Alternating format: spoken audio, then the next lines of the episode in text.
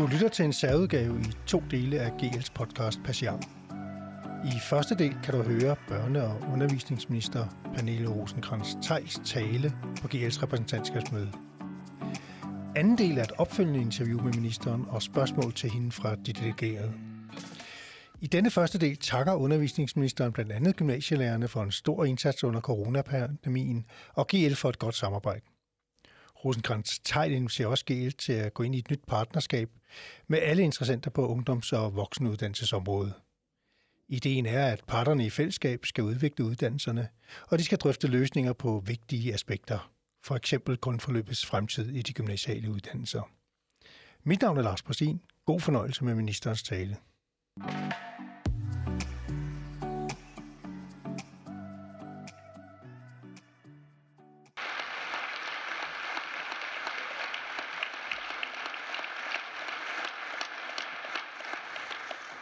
Tak for det, og tak, Thomas. Øhm, og tak for sangen. Den lå nede på bordet, så jeg har nået at læse den.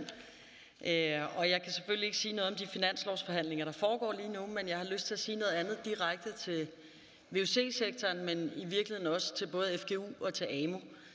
Øh, fordi jeg mener, at vi både står i en ret akut situation øh, i forhold til øh, økonomien øh, for de tre øh, skoleformer, men jeg mener også, at vi står med et mere strukturelt øh, problem i forhold til den måde, man har bygget økonomien op på, nemlig at man opfatter det, ligesom man opfatter resten af uddannelsessektoren, på trods af, at man er ekstremt konjunkturfølsom. Og det vil sige, det med at være aktivitetsafhængig på den måde, man har gjort det, i den måde, man har skruet økonomien sammen på, mener jeg simpelthen er et fejlgreb. Så bare for at sige, at øh, der er både noget, der er helt akut, der er nogle finanslovsforhandlinger, og der er også en akut økonomisk situation i dele af sektoren, men der er altså også et længere stræk. Øh, og en del af det har stået fuldstændig i stampe under øh, corona i forhold til at få lagt nye snore ud. Men bare for at sige til jer, at vi har blikket stift rettet på det, og jeg sidder i ministeriet øh, i de her øh, uger og kigger på, hvordan vi kan lave selve økonomimodellen om. Så det kommer vi til at diskutere rigtig meget mere med hinanden. Så jeg har ikke bare hørt det på grund af sangen, men fordi I også har været rigtig gode til at melde ind i forhold til de problemer, der er hele vejen over. Men altså først og fremmest jo kære GL og kære Thomas, Øh, tusind tak for invitationen til at tale her i dag. Det er jo næsten på gammeldags, ikke? Det er rigtigt, der ikke må synges, men hvor er det dog utroligt dejligt, trods alt at kunne være samlet. Øh, vi har haft en hård tid øh, de senere par år med corona, øh, og jeg har lyst til igen at takke jer for jeres indsats. Øh, jeg ved godt, det ikke er slut endnu, altså det er det hverken på grund af stigende smittal, men selv hvis de ikke var der, ved jeg, at I i hverdagen øh, arbejder øh, med efterdønningerne af corona, og med nogle årgange, som har været igennem en coronatid, og derfor selvfølgelig er en helt anden gymnasieårgang, end den øh, vi ellers kender til.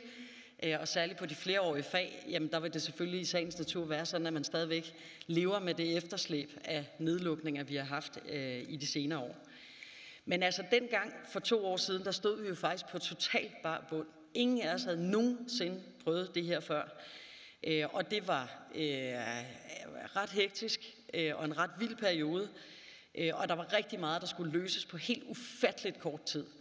Øh, og det tror jeg, alle i den her sal kan skrive under på. I har hver især taget jeres del af det øh, på skolerne og sørget for at få tingene til at fungere. Og det er fuldstændig rigtigt, som Thomas siger. Der var et par gange undervejs, hvor at vi var nogen, der opfordrede til, at man tog det samarbejde lokalt øh, rigtig, rigtig alvorligt, fordi der var en ting, der var meget, meget tydeligt øh, inden centralt, og det var, at uden hinanden kunne vi ikke.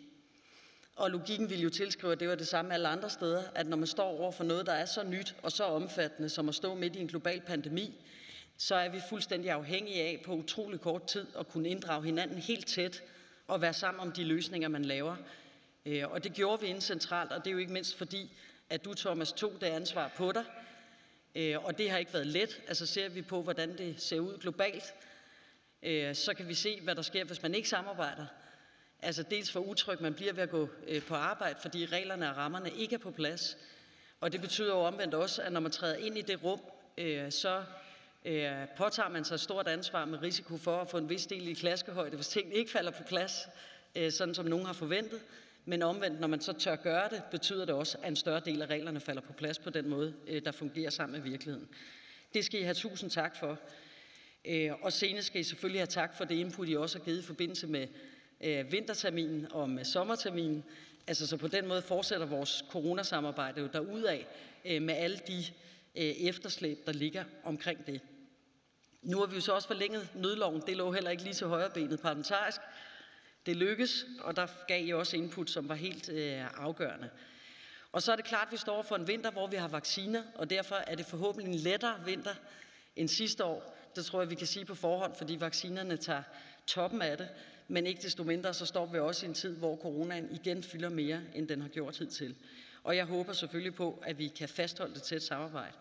Og der har jeg lyst til at svare direkte på det, du siger heroppe fra, Thomas, fordi det er fuldstændig rigtigt, at jeg i forbindelse med Danmarks Lærerforenings øh, år, hvad hedder det, årsmøde, eller kongres, øh, sagde, at øh, vi havde fået lagt kimen til det, der skulle følge efter coronatiden.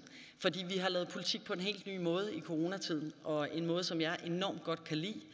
Øh, og det har båret frugt også i den almindelige hverdag ved det, at vi fik landet en stor aftale om et nyt evaluerings- og bedømmelsessystem, blandt andet til erstatning for de nationale test. Jeg tror, de fleste har været vidne til, at der har været en stor punisk krig om de nationale test øh, henover, øh, i hvert fald mindst det sidste årti. Øh, og der er det lykkes at øh, samle Øh, hele sektoren med alle interessenter og, og så Folketingets partier om en ny måde at gøre det på. Øh, og øh, man skal jo ikke elske alt, hvad der er en aftale. Det, jeg tror sådan, min sigtelinje er, at hvis alle, der sidder omkring bordet, ender med at kunne lide 80% af den aftale, de har været med til at lave, så er det forskelligt 80% alt efter øjnene, der ser. Men hvis man kan lide 80% af den, så har man faktisk en aftale, der er et solidt fundament for en skolesektor, der skal kunne fagne alle vores børn. Og det vil sige også alle vores børns forældre, som politisk har meget forskellige standpunkter, og det skal skolen kunne afspejle, og det skal gymnasieskolen i øvrigt også. Øh, og jeg vil gerne komme med en opfordring, og det er så nyhedsstof. Det er ikke så tit, man laver nyheder fra GL's repræsentantskabsmødes talerstol. Det vil jeg vælge at gøre alligevel. Øh, jeg har meget lyst til at invitere til, at vi laver samme typer samarbejde omkring ungdomsuddannelserne. Og jeg har i øvrigt meget lyst til, at vi laver samme typer samarbejde omkring voksenuddannelserne. Og det vil altså sige, at vi bruger det som skabelon for, og det har været det, der har været min slet skjulte hensigt at starte med det sværeste først, nemlig folkeskolen, fordi der har været krig i så mange år om den, øh, og se, om vi kunne etablere et stabilt samarbejde omkring det, og kan man det omkring folkeskolen, så er der ingen tvivl om, at vi også kan det på ungdomsuddannelserne, og vi også kan det på voksenuddannelserne. Så det håber jeg, I vil være med til, at vi får etableret et, et samarbejde, hvor man samler alle interessenterne, Øh, og så selvfølgelig de store forligskredse på Christiansborg og i fællesskab med hinanden for landet øh, de forskellige øh, ting, der skal laves. Og det giver jo sådan direkte også svar på spørgsmålet omkring grundforløbet. Det har stået stå siden coronaen ramte. Det var egentlig min intention at tage fat i grundforløbet umiddelbart efter jeg blev minister, og så tog coronaen over i stedet for. Og jeg mener, at sådan et samarbejdsforum er det rigtige sted at tage hul på diskussion om grundforløbet, og det vil sige, at det bliver ikke inden sommerferien. Jeg kan godt nå det inden sommer, men det kræver, at jeg kører over. Det tænker jeg alligevel er en uhensigtsmæssig måde at gå til at arbejde på. Og det vil sige, at hvis vi skal have en ordentlig inddragelsesproces omkring det, øh, så er det, så er det ikke på den her side af, af sommerferien, at vi har alle løsningerne på det, og har noget at lovbehandle osv. Det kan simpelthen ikke nås. Og det vil sige ja tak til, at vi går ind og kigger på grundforløbet, men også ja tak til, at vi gør det på en måde, hvor at, øh, at det ikke bliver et politisk Christiansborg, der kører, øh, der kører uddannelsessektoren over. Øhm, så vil jeg sige i forhold til elevfordeling, og du siger det jo i virkeligheden meget godt selv heroppe fra, Thomas, øh, fordi det er vel en af de der aftaler, hvor at man kan lide 80 procent, og så er det forskellige 20 procent, man ikke er så glad for. Jeg kender jo godt jeres holdning til, øh, og gjorde det i øvrigt også, da vi landede aftalen, til den del omkring øh, midlertidig nedlukning. Vi havde talt om det, og jeg var klar over jeres bekymring. Øh, og noget af det, jeg synes er meget fint i samarbejdet, det er, når en bekymring ikke bare bliver til modstand, men når man får besked om, at det er der altså et massivt flertal i Folketinget, der gerne vil, og det vil sige, at det kommer til at stå i aftalen, selvom vi har lyttet på jeres bekymringer, at I så faktisk melder ind, hvis I nu vælger at gå ned ad den vej, som vi ikke vil, så vil vi rigtig gerne, at de og de og de ting er på plads i forhold til at beskytte vores medarbejdere. Det har også været samme melding, I har givet i forhold til kapacitetsfastsættelserne, at Øh, på, kap- på kapaciteterne, der har I sådan set været tilhængere af, at vi gik af den vej, men har selvfølgelig også været enormt optaget af, hvad betyder det så, når man begynder at flytte rundt på flere klasser, end man plejer at gøre. Men bare for at sige, det er jo let nok at give den slags input, når man er tilhænger af ting. Det er straks sværere der, hvor man faktisk har modstand på at overhovedet gå ned ad en bestemt vej. Og der vil jeg bare kvittere for, at det er sådan, vi laver godt samarbejde. Det er, at man også går ind i rummet på de tidspunkter, hvor man faktisk ikke kan lide den overordnede slagretning på et eller andet. Så tak for det.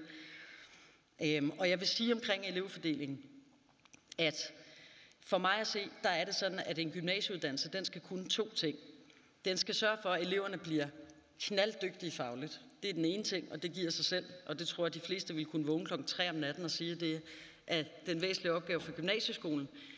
Men øh, det er lige så essentielt for mig, at uddannelse danner øh, de unge mennesker til at blive hele samfundsborgere.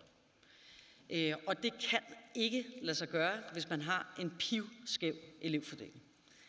Øh, og det er øh, jo et spørgsmål om, at der efter min bedste overbevisning ikke er øh, én facitliste for dannelse, fordi dannelse handler om, hvordan vi er sammen med hinanden.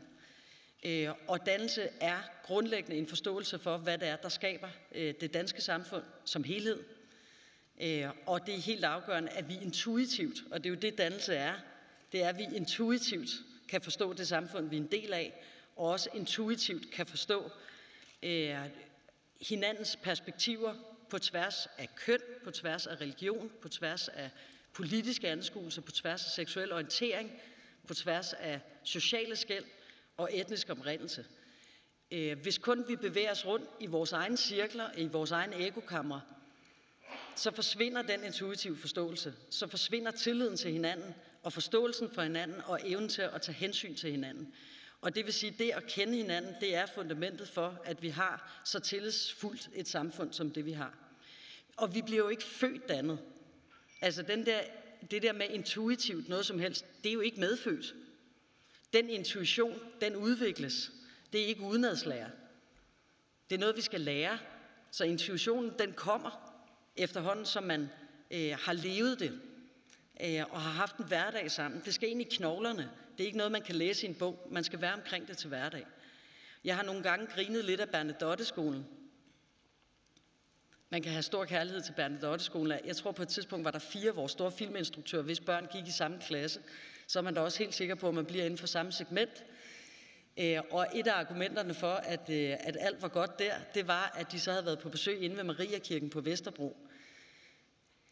Øh, og det synes jeg jo alt er værd. Altså det er jo rart, at man er åben over for, at der findes andre samfundslag end ens eget, og gerne vil lære børnene om det også. Og på den måde er det jo bedre, end hvis ikke de havde været inde forbi Mariakirken på Vesterbro. Det er klart, så ros for det. Men altså, det er jo i hverdagen, og der hvor vi mødes på kryds og tværs, hver eneste dag. Altså sidder og spiser vores mad sammen, øh, sidder i undervisning og finder ud af, hvem ved hvad, og hvem har hvad for nogle perspektiver på tilværelsen. Det er jo der, vi får det ind i knoglerne, og det er der, at vi med tiden vokser op og gror og bliver til mennesker, der har intuitivt inde på ryggraden, hvem hinanden er.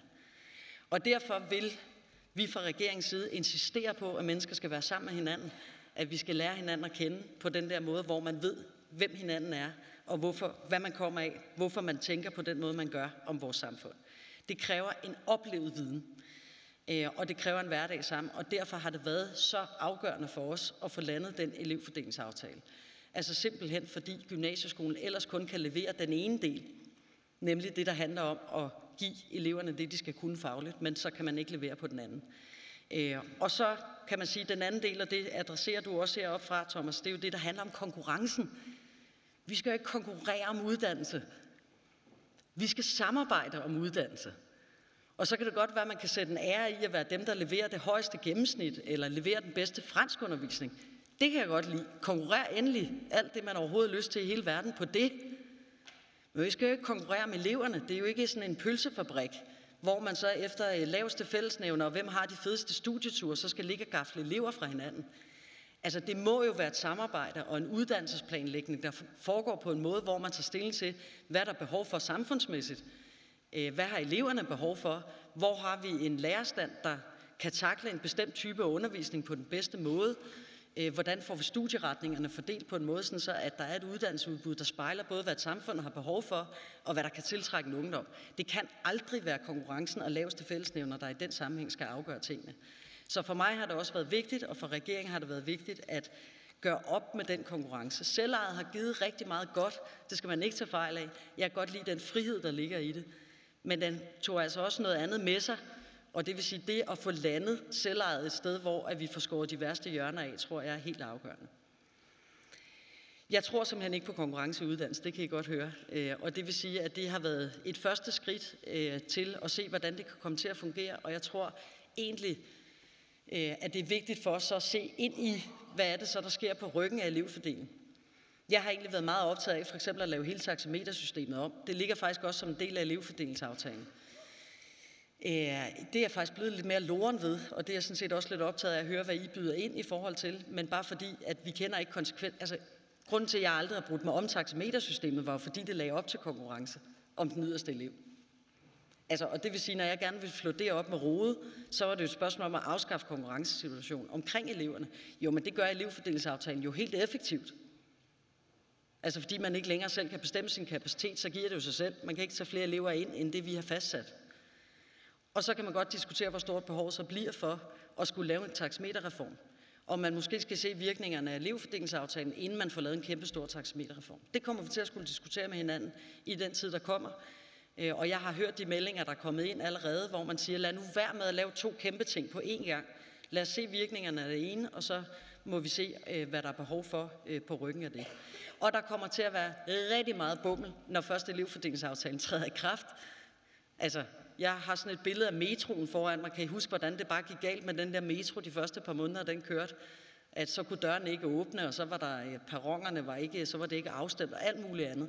Og der kommer vi selvfølgelig også hen med elevfordelingsaftalen. At når man laver så stor en strukturel forandring, så er der nogle zoner, vi har skåret forkert, øh, eller så er der en måde, vi har tænkt by landzoner over for hinanden, som ikke rigtig du alligevel. Så skulle man måske alligevel have haft et afstandskriterium i, i øh, storbyen, eller hvad ved jeg. Og bare for at sige, og det tror jeg egentlig godt, jeg kan sige på vegne af aftalekredsen, at hvis man læser det sidste afsnit i vores aftaletekst, det kan man gå ind og genlæse, hvis man har læst det, så lægger vi enormt meget vægt på at tage de ting, som de kommer. Og det vil sige, melde det ind, når I støder på problemerne, så forsøger vi at løse dem så godt vi kan. Jo hurtigere I melder ind, der gælder jo det samme som under corona, jo tidligere I råber vagt i gevær, jo hurtigere kan vi få rettet op på de ting, der ikke har været hensigten. Øh, så det håber jeg, at vi kan få et rigtig tæt samarbejde med hinanden omkring, øh, og kan fortsætte derudad på den måde, vi har gjort øh, i coronasiden. Ja, så til allersidst bare tusind tak for samarbejdet, Thomas. Og jeg ved, at der ligger et rigtig stort stykke arbejde i forhold til alle jer andre, øh, og få input ind øh, fra hele landet i forhold til, hvordan tingene står til derude. Øh, og derfor jo tusind tak til jer alle sammen, og tak igen for hele jeres indsats under corona. Det har været enormt værdifuldt i forhold til at få en ungdomsgeneration tørskoet igennem. Det var, hvad jeg vil sige indledningsvis. Så tror jeg, det er noget med sofaerne. Er det rigtigt? Ja, det er rigtigt.